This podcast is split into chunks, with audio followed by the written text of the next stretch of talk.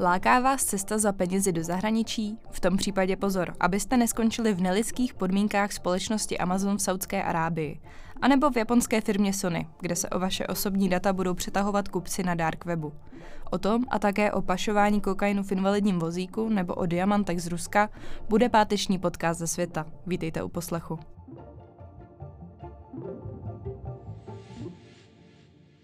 Spousta lidí z Nepálu se vydává do zahraničí s cílem vydělat více peněz a uživit tak své příbuzné a rodiny. S podobnými úmysly opustil svou zemi i Momtaj Mansur a v roce 2021 zamířil do Saudské Arábie, kde začal pracovat pro firmu Amazon. Místo našel prostřednictvím saudské společnosti, která se specializuje na dodávání pracovní síly tamním firmám. Americký sen se však v jeho případě nekonal, spíš noční můra. Kromě drsného zacházení ze strany managementu Amazonu šla většina Mansurovy výplaty saudské zprostředkovatelské společnosti. V květnu 2022 byl Mansur a další jeho nepálští kolegové propuštěni. Zůstali více jak 2000 kilometrů daleko od domova, bez peněz a bez možnosti návratu do rodné země. Saudská společnost po Mansurovi navíc chtěla pokutu víc jak 30 tisíc korun, tedy částku rovnající se jeho několika měsíčním mzdě za předčasné vypovězení smlouvy, kterou ale nevypověděl sám.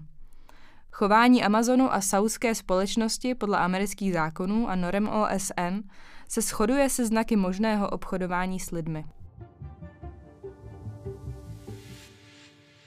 Krátce na to, co Rusko zahájilo svou válečnou agresi na území Ukrajiny, luxusní šperkarské značky jako Tiffany nebo Cartier oznámily, že přestávají nakupovat ruské diamanty. Novináři z ukrajinského média Kyiv Independent ale potvrdili starou pravdu o tom, že lze kázat vodu, ale pít víno. Bohulibé výroky na podporu Ukrajiny se v praxi šperkařských společností neschodují s činy.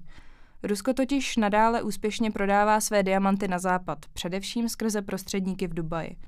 Existují dva způsoby, jak zatajit ruský původ drahokamů. První z nich je ten, že surové diamanty se nechají zbrousit v Indii a podle amerických zákonů je už nelze považovat za ruské.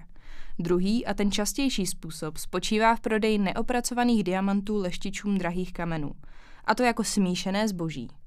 Tiffany a Cartier tak nadále utrácejí za diamanty velké peníze, které mohou financovat ruskou agresi.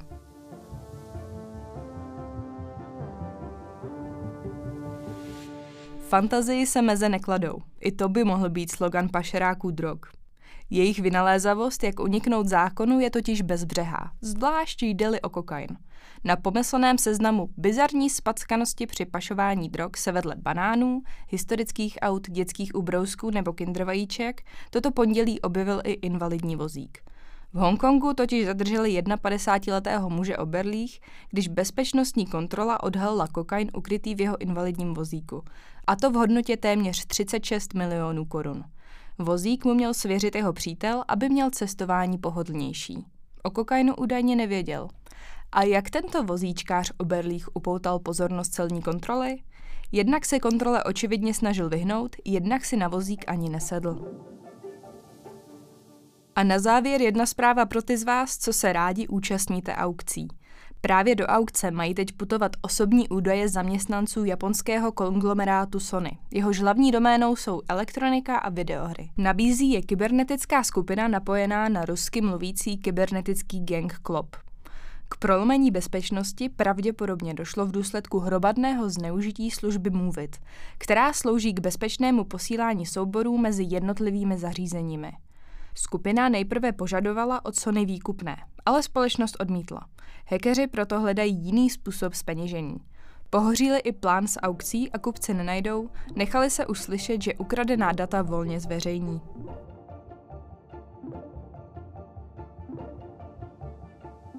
Zprávy ze světa organizovaného zločinu vybrala a přečetla Kamila Plzáková. Odkazy na citované články najdete na webu investigace.cz. Nezapomeňte sledovat naše další podcastové kanály. Longready najdete pod titulem Audiočlánky investigace.cz a v podcastu Odposlech jsme se teď zabývali hospodařením Autoklubu České republiky. Hezký víkend a naslyšenou.